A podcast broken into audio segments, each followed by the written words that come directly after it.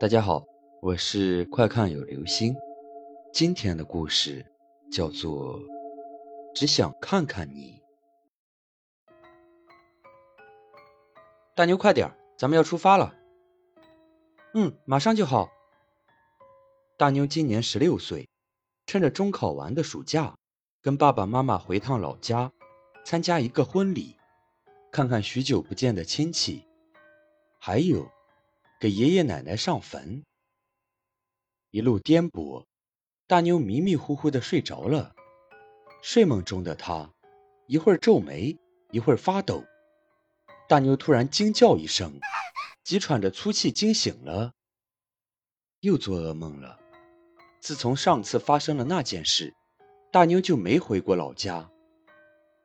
大妞是在老家出生的，由爷爷奶奶照看到3岁，才被父母接到北京上幼儿园的。虽然老家在农村，可2位老人并不重男轻女，对大妞掏心窝子的好。就在她6岁的时候，爷爷突然病逝，奶奶也伤心过度，随之而去了。她跟爸爸妈妈回来给爷爷奶奶办丧事，按老家的规矩，家里没男孩，长孙女要守关守满头7。这个长孙女就是大妞。要说大妞也不害怕，一来她太小，还不懂鬼神；二来爷爷奶奶对她好，根本没必要害怕他们会变成厉鬼来害她。大妞就一直睡在灵堂，爸爸陪着她打了个地铺。到了第7天夜里，一向不起夜的大妞突然起来要尿尿，还没等他去叫醒爸爸，就感觉到棺材里有动静。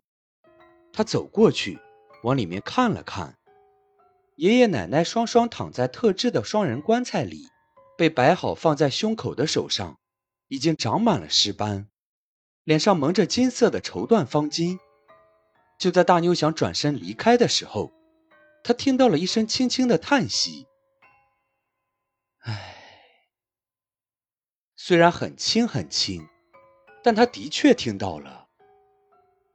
他伸出手，揭开爷爷脸上的方巾，老人嘴里咬着一块金元宝，使得他长满尸斑的脸看起来有些狰狞。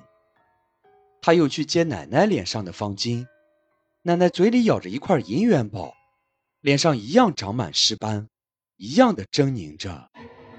就在大妞想把方巾盖上的一瞬间，2位老人突然同时睁开双眼，凹陷的眼眶，布满红丝的突出的眼球，就这么瞪着大妞。她被吓坏了，哇的一声哭了出来，引来了父母和叔伯们。大妞不断地哭着，大人们看也问不出什么，就下意识地往棺材里看，看到棺材里老人脸上的布打开了，他们以为大妞被老人的死状吓到，所以吓哭了。二叔把方巾盖好，他们并没有看到那2双恐怖的眼睛，只有深深的眼眶和紧闭的双目。第8天早上，该给大妞的爷爷奶奶入土了。他们把棺材盖上，上钉，抬到挖好的墓地里。大人们哭成一团，小孩们都躲在后面。大妞按照老家的规矩去给扬第1盆土，就在他扬起土的时候，又是那一声轻轻的叹息声落在了他的耳朵里。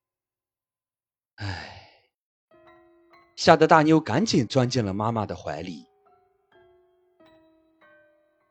葬礼结束后，大妞给爸爸妈妈讲了这2天的事，他们虽然不太相信，可还是订了第2天的车票，带着大妞离开了。后来每年爷爷奶奶的忌日，大妞就会做噩梦，哭着醒来，可是又想不起梦见了什么。她的父母也就没敢再带她回过老家。这次回去是受邀参加大妞发小的婚礼。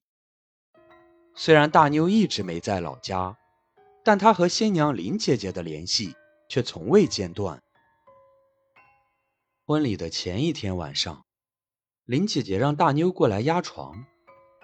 压床是老家的一个习俗，是由未婚的好友和一对金童玉女陪新娘度过婚前的一夜，象征新娘的纯洁和婚后多子。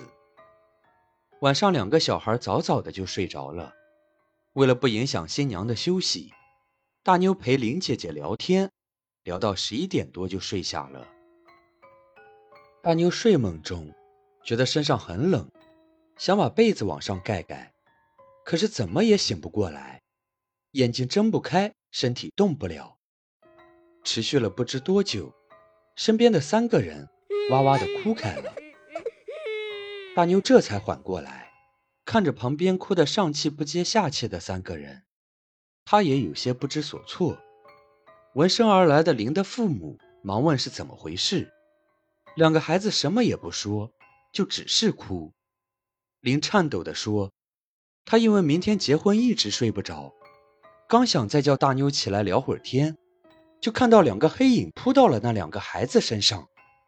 他想叫，可是不知道是被惊吓的身体反应还是什么原因，他出不了声也动不了。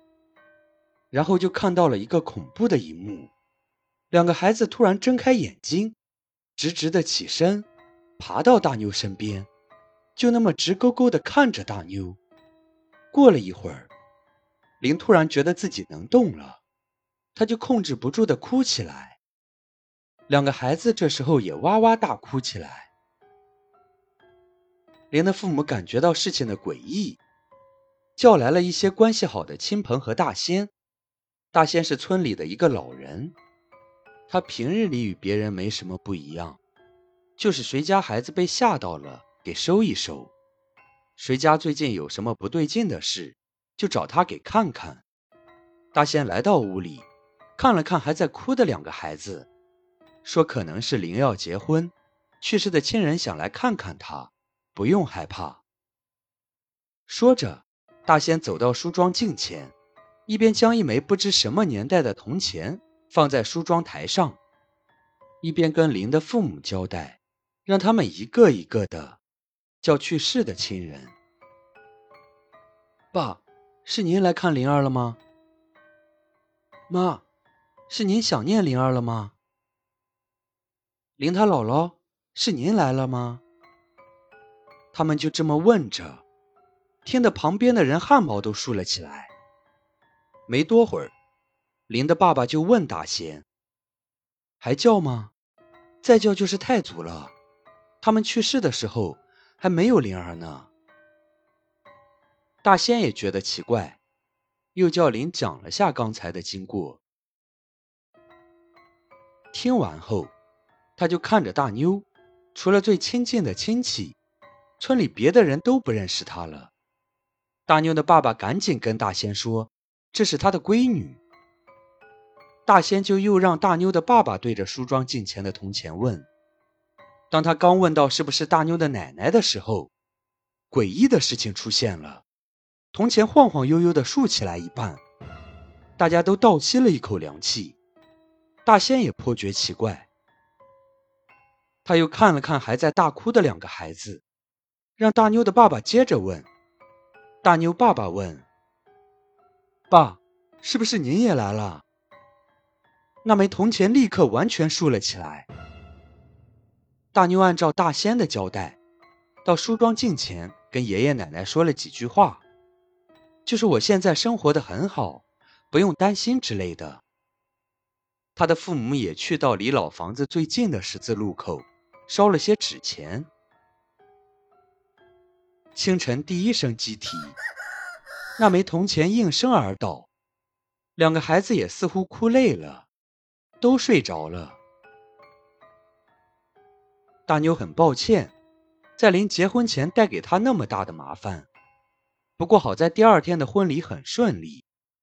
从此以后，每年到爷爷奶奶的忌日，大妞就对着镜子讲讲自己这一年发生的事，最后再说上一句，我过得很好，爷爷奶奶不用担心。她再也没做过那个记不住的噩梦。好了，这就是今天的故事，只想看看你。